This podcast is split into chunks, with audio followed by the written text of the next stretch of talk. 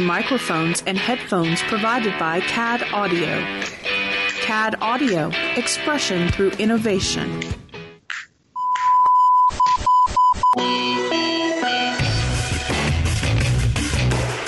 not attempt to adjust your device. This is Streaming Freedom audio bulletin. It cannot be traced, cannot be stopped, and it is the only free voice left And welcome to another episode of Weeby Geeks. It is the dazzling duo. I just thought of that. I think it works. It- It's brilliant. It should be a movie movie title. could be.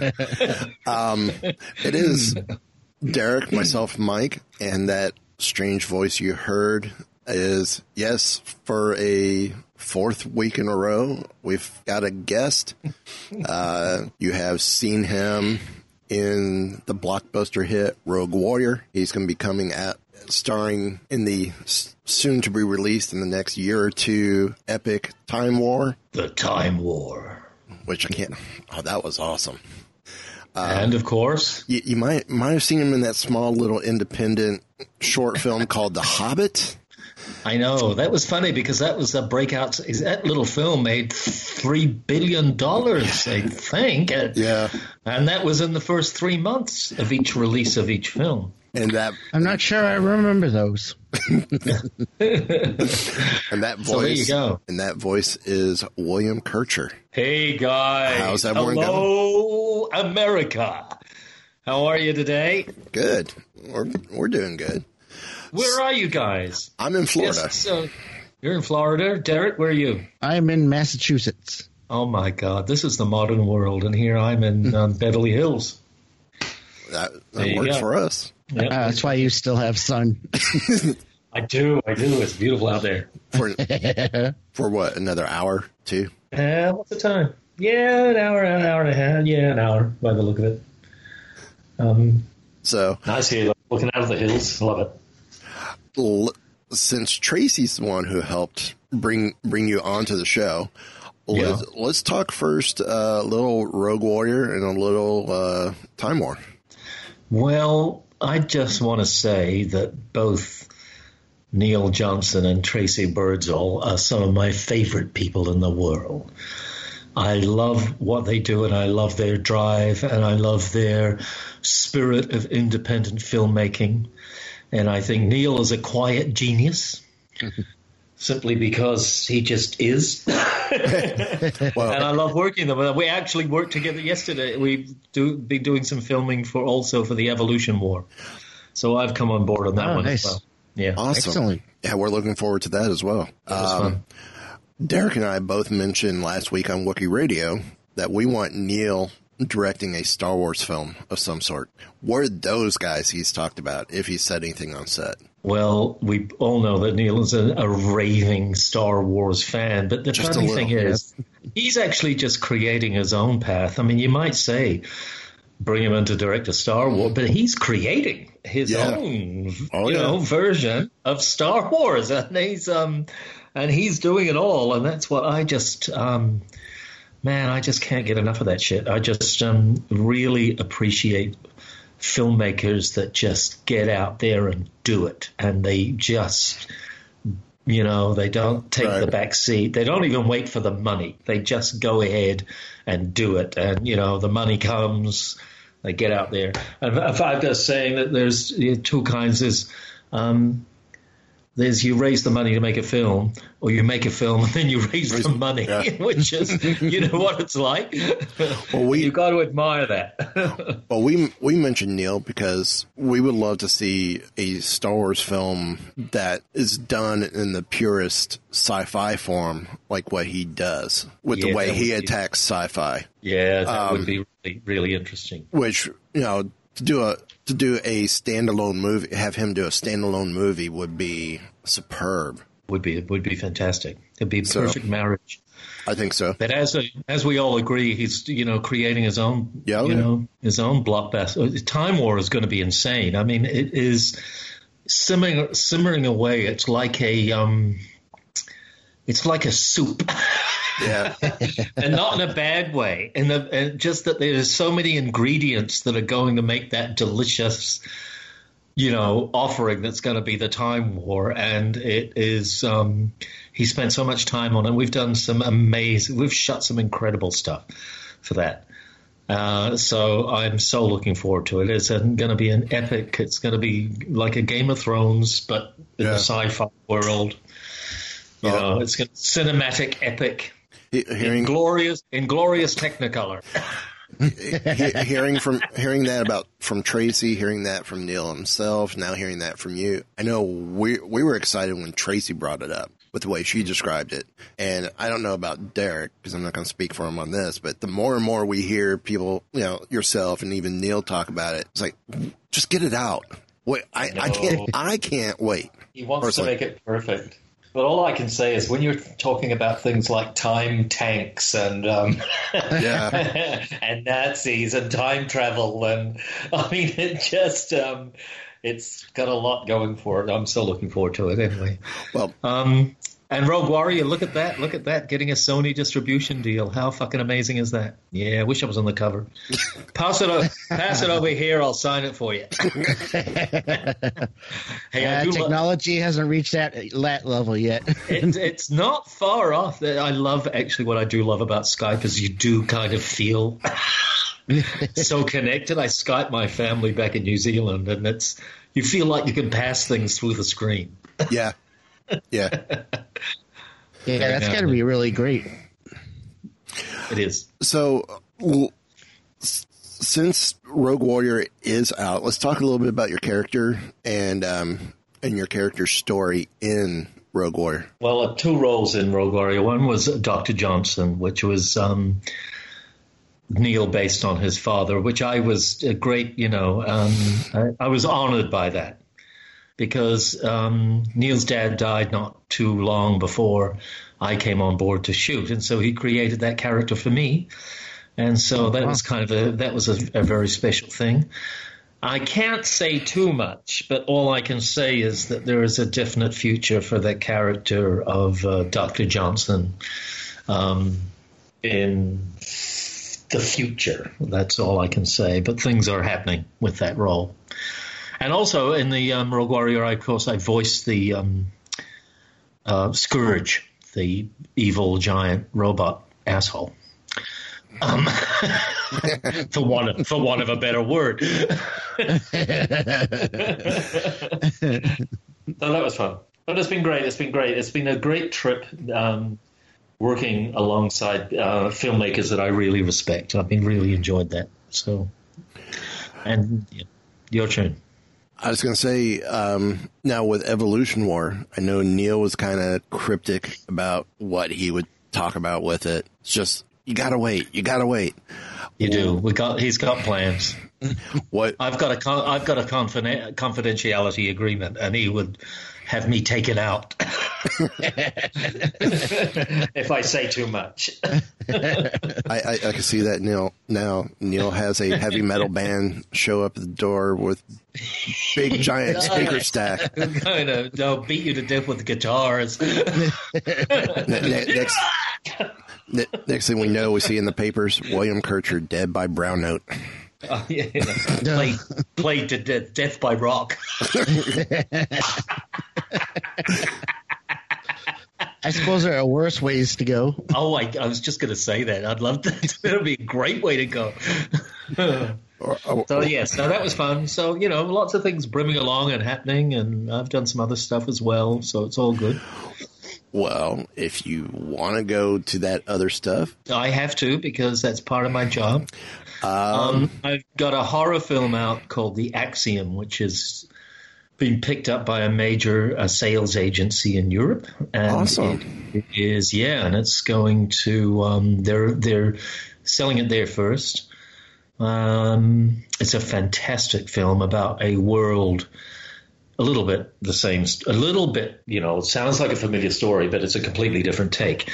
It's national parks and it's people going missing in national parks. But in this particular national park, there's portals into other worlds. There's more than one. They're like gateways. Oh, I like that. So I play a guy that actually lures people into these situations, and in those gateways, behind those gateways, there's unspeakable shit. It's like a really freaky, you know, a freaky film. Very intelligent, scary, dangerous horror, which is what we want them to be horror film. So very proud of that, and um, that is going to BIFAN, which is the Korean major Korean horror festival, and it's also at a Spanish one called Sitges, okay. which is another another huge um, genre festival. So it's been accepted into those, and so that was a bit of fun. And other little bits and pieces, but you know, your guys' turn to talk. Ask me questions. well, let's talk a little bit about that that small independent film we mentioned, uh, directed by the up and coming Peter Jackson, the the Hobbit. What what was that like? Um, I'm I'm gonna say going back home, going back home, and, recording the prequel to one of the greatest trilogies with your own well, trilogy. Here's the thing for me about that that ride. It was an insane ride. It really was, and it was a journey for any actor. The only person. Oh well, I mean. Um, Ian McKellen had been on that journey because he'd done Lord of the Rings, and so had Orlando Bloom and Elijah, actually, working with Elijah. Um, they'd been on that journey. But for uh, our group, it was a whole new journey. But for me as a New Zealander, it was amazing because I wasn't in the Lord of the Rings, but I was so freaking proud of it, you know? I was so proud of it, and I so would have wanted to be in it. And so to get cast, in The Hobbit, and especially as like a you know the, kind of a leading dwarf role, an iconic yeah. kind of to be one of Tolkien's dwarves. I couldn't believe it, man. When I got that call, I hadn't even auditioned. I'd auditioned months before for the um, Master of Lake Town that Stephen Fry played, and I'd even forgot. I'd forgotten about that. That I'd even auditioned, and then six months later, like I got this call out of the blue, just with an offer for the job, and it was Oh my! I can't even describe what how amazing that was. It was like winning lotto. Actually, that's what it was like. It was like saying, "Hey, you, here's a phone call. Your entire life is about to change. Is that okay?"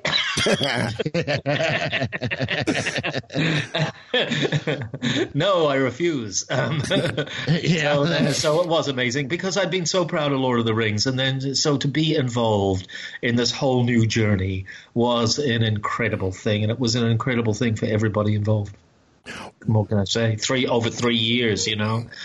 it felt like four because of going to premieres and stuff around the world. It was just incredible. It was amazing. Now, was this was it shot similar to Lord of the Rings, where you oh, shot all three films at once? Yeah, pretty and then, much. And oh, then go back for pickups. Pretty much, yeah, pretty much. But surprising, uh, you know, like just sometimes the way it works out with a project like that a surprising amount is actually done in sequential order. I don't know why it just sort of turned out that way, and that, that's that's not common.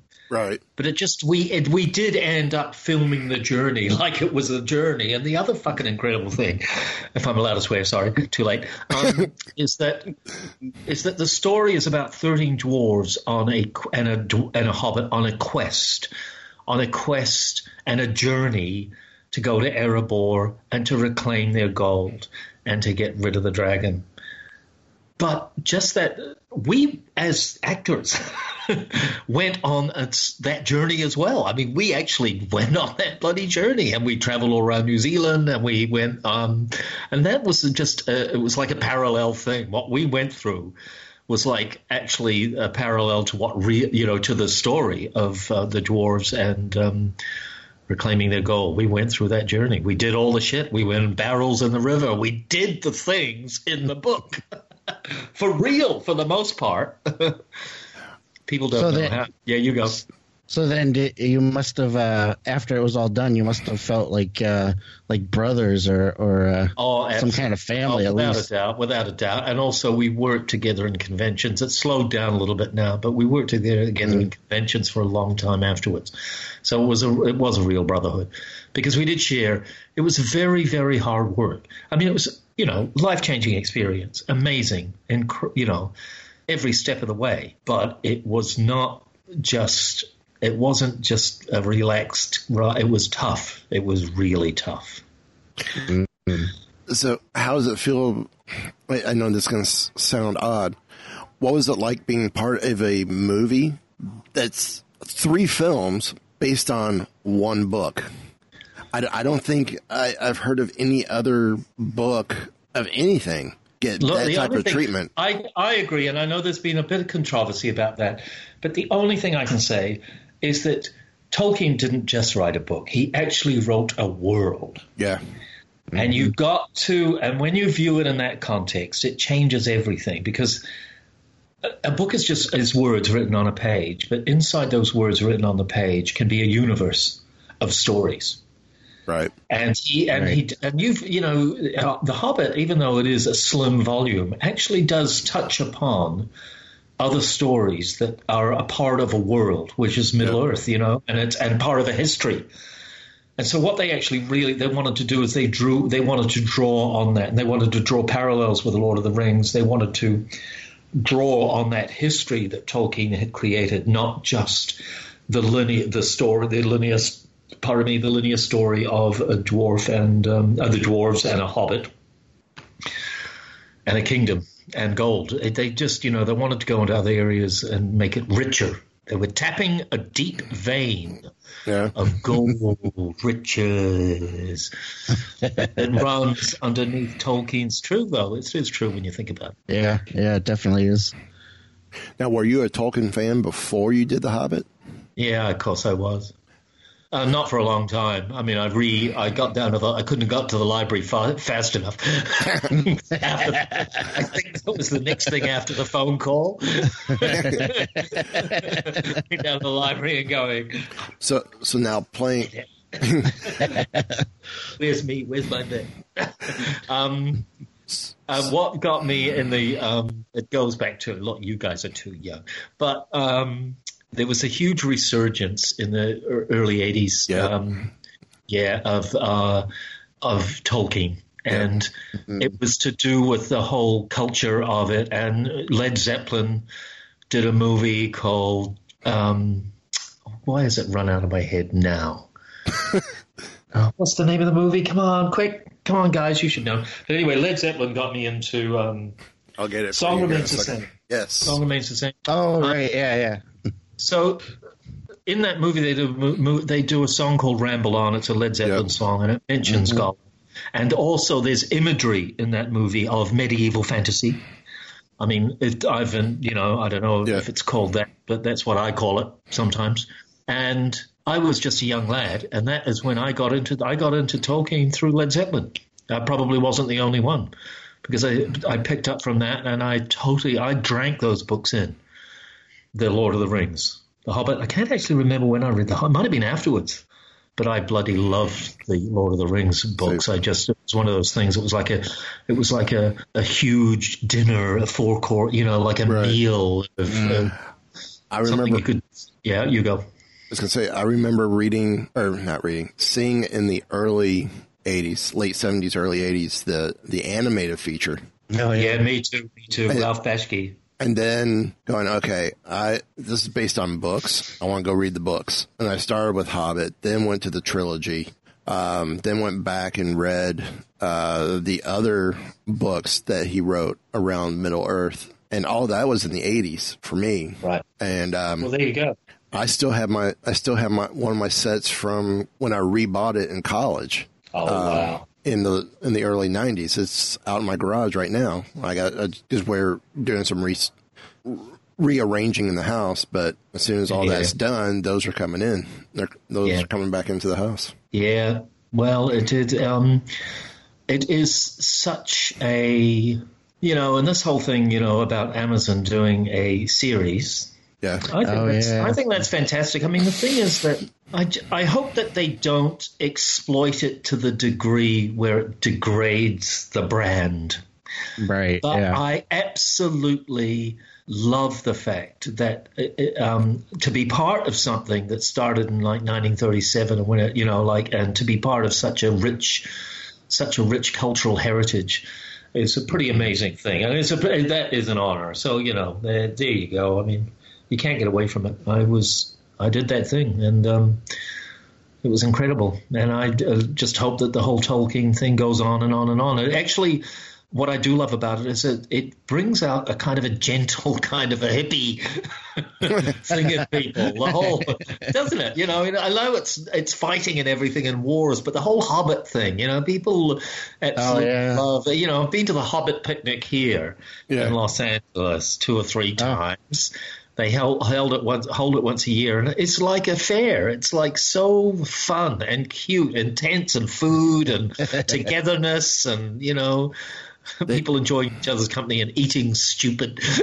Wait, it's an that amazing does sound fun. So, so with the so with the Hobbit picnic, when you show up, do they call you William or do they call you Beefer or Biffer?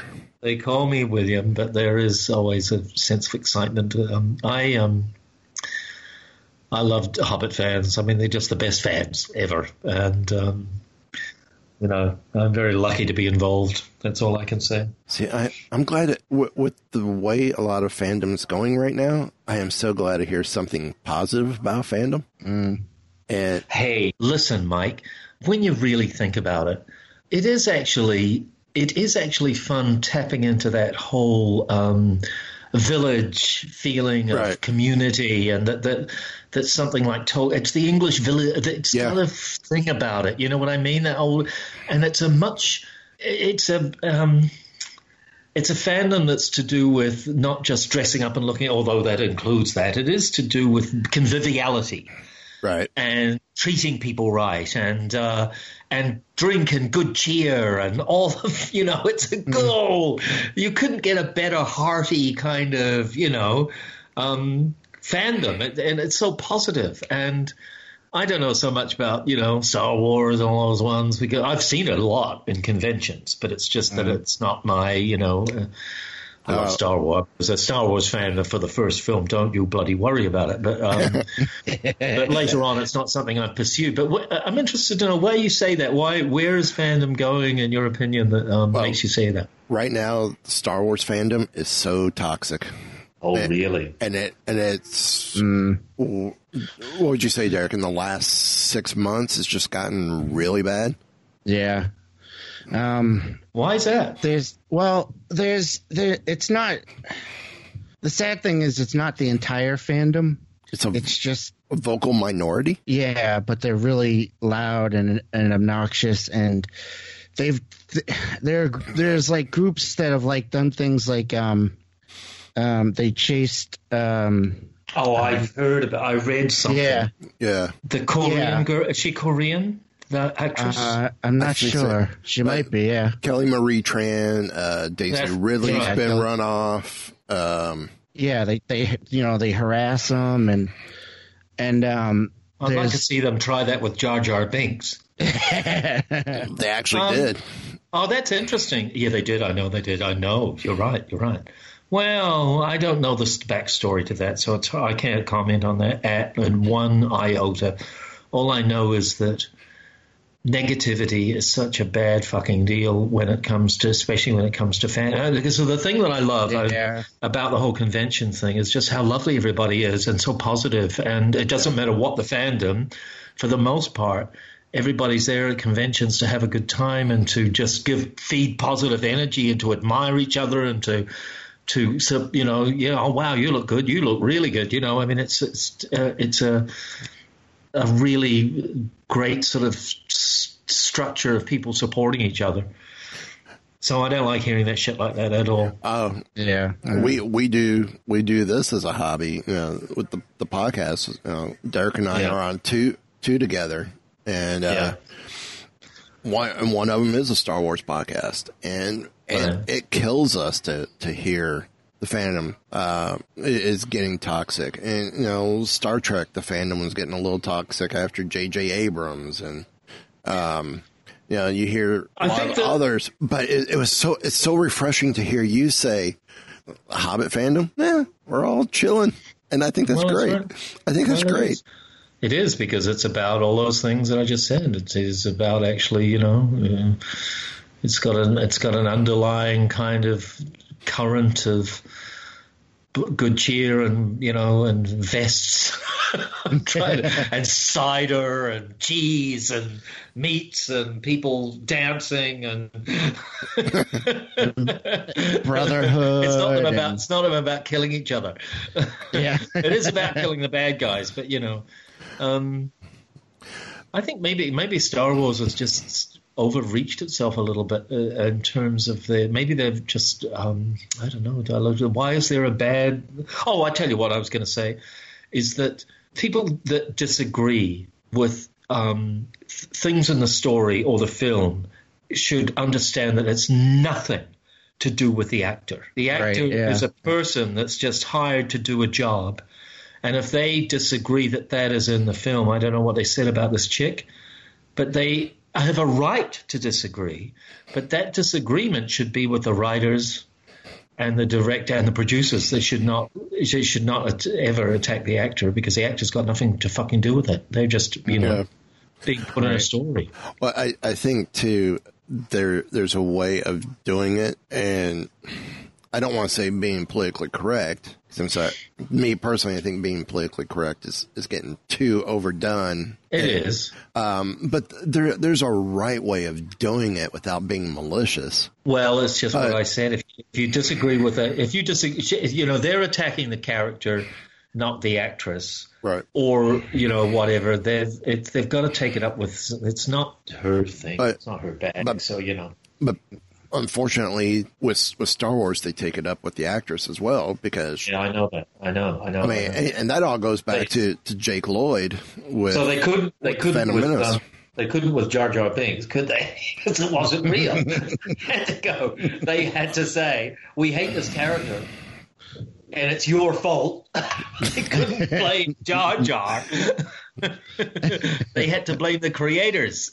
Yeah. Anyway, enough Star Wars. Star Wars. You Star Yeah. Wars guys. Using your Star Wars. So, what were some of your favorite moments on uh, on The Hobbit? Oh, there were too many. Oh, we too got many time. to count. Just got three years. um, oh, there were so many. There were so many. Um, the thing is, it was hard work. One of the, you know, the most favorite, one of the most favorite bits for me, all of us, was not just the, was location filming for this the barrel scene, but also studio filming for the barrel scene. It was absolutely incredible. For a start, they built. Oh, look! If there ever should be an Academy Award for scaffolding, The Hobbit should have got it. it. What you would never, ever believe the shit that they did. They built scaffolding down the side of a mountain because when they filmed there, when they filmed there for Lord of the Rings, the local iwi, which is the Maori tribe, it's called an iwi, complained, and r- quite rightly so, uh, that um, a lot of native plants, which are precious, because it's on the side of a mountain, had been crushed and destroyed. You know, they destroyed because you got 150, 200 people trampling all over shit. So this time they built this insane three, four story structure of scaffolding down the side of a mountain so that they could get all the gear down the mountain without trampling on all the plants. It was incredible. Anyway, so back to the story. They did that at a place called Pelorus River. They uh-huh. built this incredible scaffolding to be able to film us getting in the barrel and, and to get into real water, down a real river, and really float down on real barrels inside them it's what I said illustrated before is going really going through the journey. We really did that shit. We even went over the rope and down the freaking river where we and also, you know, like um several of us had incidences and that that were incredibly dangerous. You know, I got out of my barrel stupidly and you're completely it's got all your gear on. So when it's wet and you're in the water up to here, No. when it's wet, you weigh a ton. And um, oh, anyway, never mind. I won't go on. But it was incredible. And then to go into the studio and they'd built a river, and they'd built a river in the studio run by massive V8 engines. Wow. Um, that would they could go? It would like be one RPM, and then they'd take it up like to ten. oh, And so a lot of that shit is is real. And first, they'd start us off all slow, and they tested out with all the stunt guys and everything at first. And they also had huge shoots of water um, coming down on us as well. So there was all of that. But it, when they ramped it up to like full bloody tilt, man, it was incredible. We were just bouncing around this thing, smacking on the side, and going under and up and bobbing, and it was just the best fun. if they ever do a ride, they have to do the barrel ride. It was amazing because they specially made these barrels that actually had flotation devices inside, so you, they couldn't be tipped over. They were designed so they couldn't. T- they still could tip right into the water, but you'd always come up right. and it was just the way it was designed. yeah, wow. but you're in water up to here, and this huge wooden barrel with. Um, with inflated tires inside, inflated in, inner tubes, we call them. I don't know in New Zealand, inner tubes. And that was part of the whole thing. And then they put us in this thing and they just whizzed us around. We did that for about two weeks. It was just incredible. What's, you know, it was just amazing. Anyway, so there you go. That was, that was amazing fun. oh. So what did you do today at work? Uh, just rode a theme park ride. Just, yeah, that's right. Just went in a barrel down a river, Well, almost drowned. that kind of reminds me of um, Tracey was telling us some of her war stories from from shooting movies with you guys. Um, and she showed us some some of her scars and stuff. I know, I know. And, and Neil Neil said he liked to uh, he definitely liked to uh, push as far as possible. He does. He does. He's actually he's a bit. Um, he's got a bit of Peter Jackson in him, in him Neil. So Uh, Peter Jackson. Peter Jackson likes it in a shot when you've got to the point where you really are really tired. so you're supposed to be you're supposed to be running, running. Oh, we did a lot of running. We ran over most of New Zealand. Um, you're supposed to do a lot of running and look tired. And of course, the first t- couple of times you do it, you, you no, it was so hard. It was so hard. I'm, I'm making light of it, but it was really tough. But it's true. You did it a couple of times, and then you're almost fucking dead. And then he says, "Now let's do it again."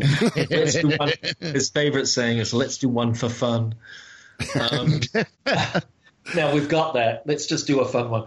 Um, and but when you really, really got really, really tired, and you're supposed to be tired, that's when he loved. That's when he likes the shot.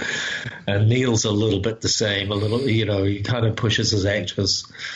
He doesn't care. You see, he doesn't. he, cares about getting the shot.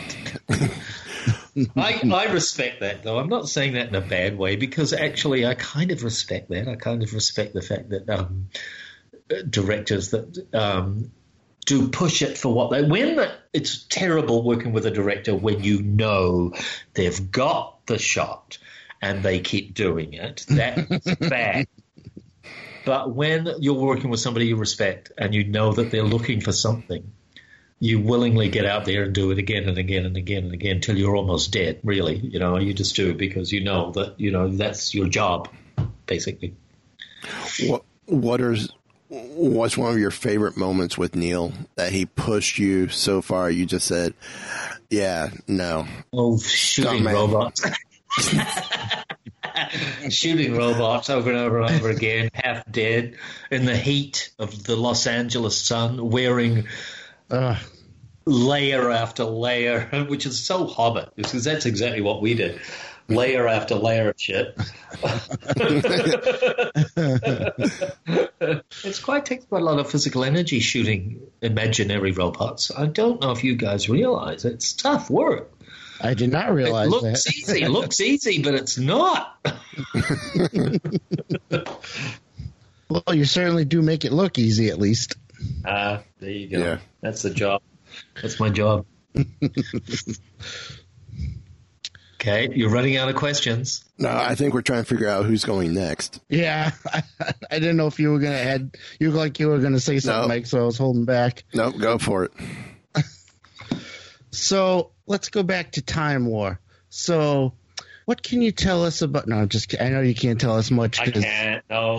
Because Neil's that one, I'm really, really from what all you guys have said though, I'm really, really, really, really excited about that. Yeah. Because I haven't Yeah. actually- I'm looking I forward seen, to I haven't seen any footage. All I know is what I've done, and what I've Mm. done um, looks pretty amazing. And I know how Neil puts things together. So anyway, you know, it is.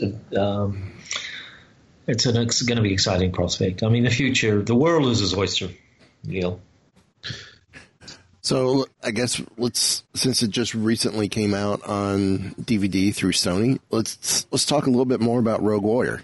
Okay. Some of your some of your highlights to the film that you enjoyed. I enjoyed the imagination of it. Um, I really enjoyed uh, the fact that um, it brings out the boy in you playing with, you know, imaginary space guns and robots and exploring your imagination in that way when you're an actor is the best fun on God's earth. Uh, that's what I love about that. And I've already said, you know, I just I really love working with Neil because I enjoy his vision and I enjoy his drive and I, I respect him as a filmmaker. I mean, he's just somebody that gets in there and does shit. And I, coming from Kiwi land, I just absolutely love that. Now, what what sets Neil apart from someone like Peter Jackson? Well, money. you know, I mean, that's one thing. I don't know what I could say. I mean, they're both. At the end of the day, the thing that I love about the business, one of the thing, the moments that I love the most about working in the screen industry is when the, you're at. The, you know, you've been through all the read throughs and you've done rehearsals, maybe, you know, you've rehearsed, you've prepared, your makeup tests, all that shit, and all that shit. And then one day, and the scripts are there, and you've had, you know, but one day you're just at the camera head, and there's the director, and there's the DOP, and there's the other actors, and they're talking about where to put the camera, uh, or you know, or maybe not that, some because it's usually planned for a big movie, but where things are going to happen, what's going to happen in front of the camera, and that because it's an organic process movie making and so right up to that moment where you're actually at the camera head and you're all there and you and you come up with ideas and sh- that's the magic for me. And and also nailing the scene you know you got to do that as well you got to be good. But it's just that process of when you're actually there and it's Peter Jackson and you're saying hey what if I try this Pete? You know and um and ideas are flying and and and discussions are had about lighting and and and or I mean and and movement of the camera. That is it's magic because that's sometimes where the magic happens. Right at that moment because that's the thing about movie making. Everything changes right until the last moment. Things are always in a state of organic it's a process. So that's what I love. Okay. Now, I read somewhere that you, during the '90s you kind of quit acting, and then you came back I did. And then you came back in 2006 for a movie Yeah. called Out of the Blue. I did yeah What was it about Out of the Blue that brought you back into acting? Oh, it's just the time was right. I mean, look, sometimes in life, your life takes a different direction, and I, I got a little bit burnt out. I'd done so much work. I did. It was kind of a bit of an overwork thing, and I got kind of overwork, and I um, decided I, I want to try producing. So I ended up actually doing that with a little bit of you know success, but not a hell of a lot. And I actually discovered it's just, just as hard as being a bloody actor and being a producer. but I ended up doing some, you know, I always stayed in the industry, but I ended up doing jobs like I um, ended up being a communications executive for a, a huge production company in New Zealand and being part of like the executive side. So I started kind of segueing into the other side of the camera.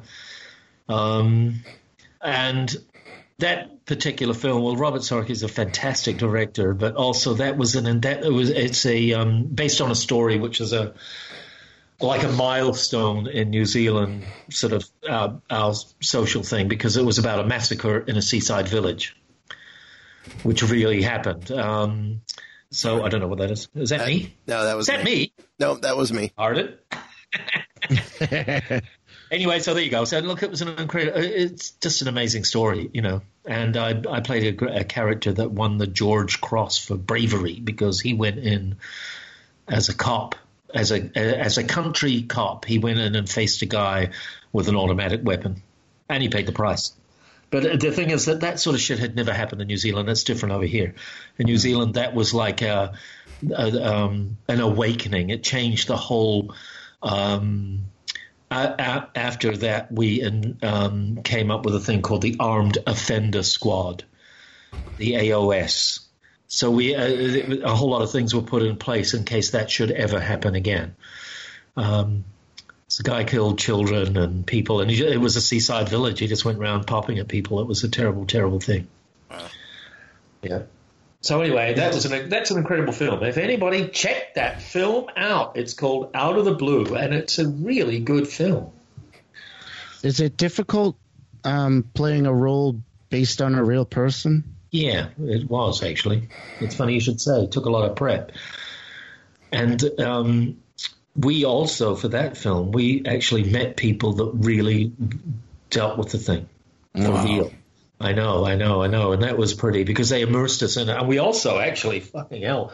I just remembered we also worked with the um, one of the top. Um, you know, emergency forces in you, you know, like elite of the elite, not the armed defender squad, but like black ops kind of shit, the people that protect the prime minister. Oh, we wow. worked with them as um, part of the research. It was incredible. In fact, we went to a. Um, you don't have it here, but in New Zealand, every now there's places where they pick up houses and they put them in a yard to sell them. So they pick up the whole house and they Really? park it in a yard. Yeah, yeah, like and put it on a truck and go and put it on a yard and sell the house. Like, okay. So it's like a ghost village because it's all Oh, these wow. houses that are one day are going to be picked. They're not real. They're just on blocks. It's like a set actually. So we uh, that's what we used to, to um, train with these guys. And it was incredible. It was really an amazing experience. So uh, look, that's the great thing about being, getting the opportunity to do that shit is the best fun about being an actor. you know, to train with a top squad of guys for a whole day of in guns, Oh yeah. guns and how they approach an offender and how you know if the guy's you don't know where he is, what the fuck you do, and communications and incredible fun. So there you go. That sounds. That does sound pretty cool. It is cool. It was cool. O- overall, entire career, uh, what's been some of your favorite moments, uh, like training with with the defenders? Um, look, there's so many times when I found myself in bizarre, ridiculous situations as an actor, where you just think. Sometimes it's like being inside a building that you've never been in, you, and you're and you've often thought, you know, you've driven past, or a, historical building where you're filming on location somewhere, and it's somewhere you've never ever been. That is the best fun, and I've done stuff like shot at people from a dinghy in the middle of the ocean. you know, being towed out in a dinghy and right out, I'm talking fucking right out in the middle of the ocean to get a scene where I'm shooting at somebody from the dinghy. And, and you just find yourselves in this bit alone, bizarre situation. What the hell am I doing out here in the middle of the ocean on my own, pretending to do this shit?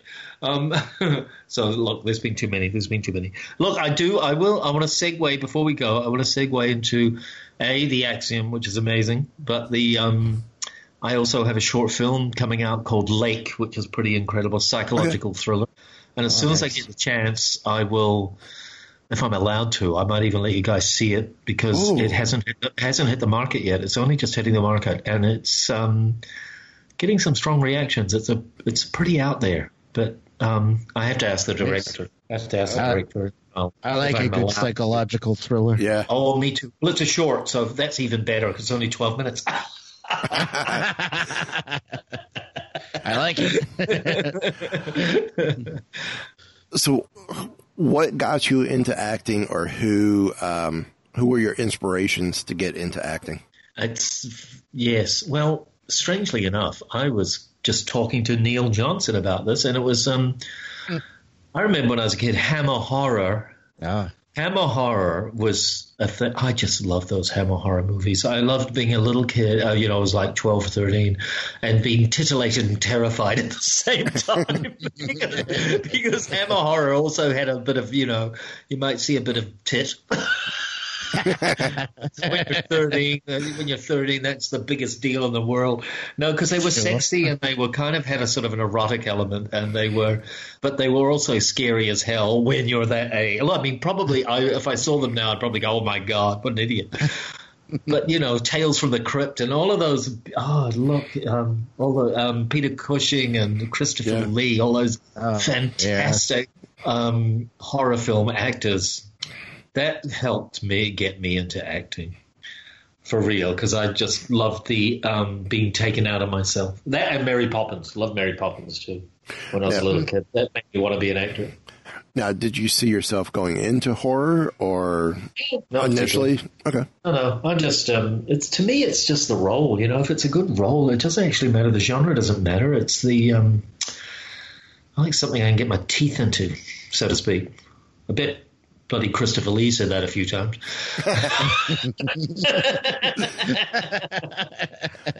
I, I, I would say That probably probably with a slight Transylvanian accent, maybe. I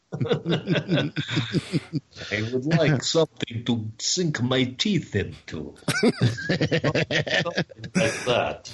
A slight kind of Russian accent. Yeah. So anyway, and so um oh, and when I I was bitten by the bug when I was about ten, I was in a play at school, and I just um I never looked back. I ended up going to drama school and doing all the shit. It was amazing. Hearing you do the, the Transylvania accent, I'm gonna, I'm gonna say it right now. Let- Let's figure out how we get you into this the Sony Morbius film, which is a, a Spider-Man spin-off Oh, okay. that, that Sony's going to be doing. Oh, I'd love to. I'd love to. I'd love to be a Bond villain as well. Oh, Um, Oh, but at the end of the that- day, that- I'm just gonna I'm gonna take what I can get, and I am good at my job. And I just, um, you know, it's just like everybody else in life. You know, you um, work hard at what you do, and you build up credentials, and you build up reputation, and then you hope that the l- lucky, the fickle finger of fate will point in your direction, because that is also takes that. Unfortunately, in this business, it takes that as well. well, we we do try and get word out there. So we'll we'll start pitching now. We want William Kircher You guys are doing a great job, and We- thank you so much. It's we lovely want- to talk. we want you in Morbius. We want you in a Bond film. Oh, thank you. There we thank go. you. Well, we'll I start would plugging love to it. see that. We'll we'll start plugging it. You start plugging it. I'm going to have to go, I think. I'm going to have to go to get myself a drink No problem. and start and do some work.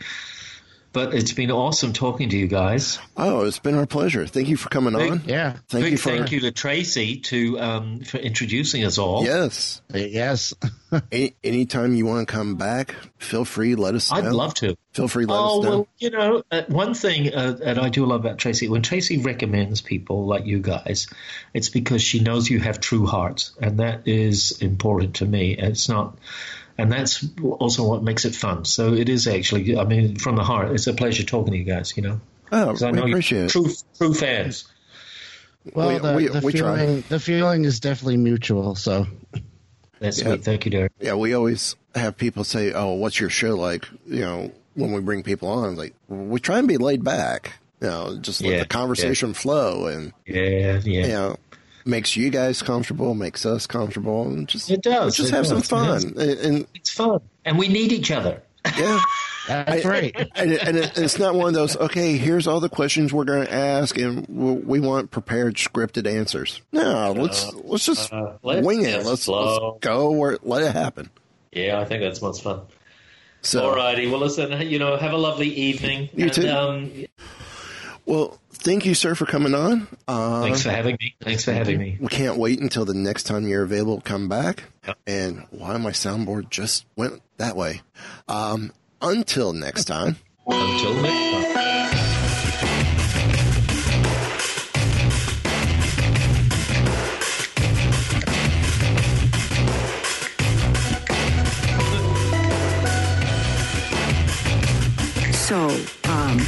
The bad crowd you've been hanging out with is a science fiction club? This has been a Weeby Geeks production.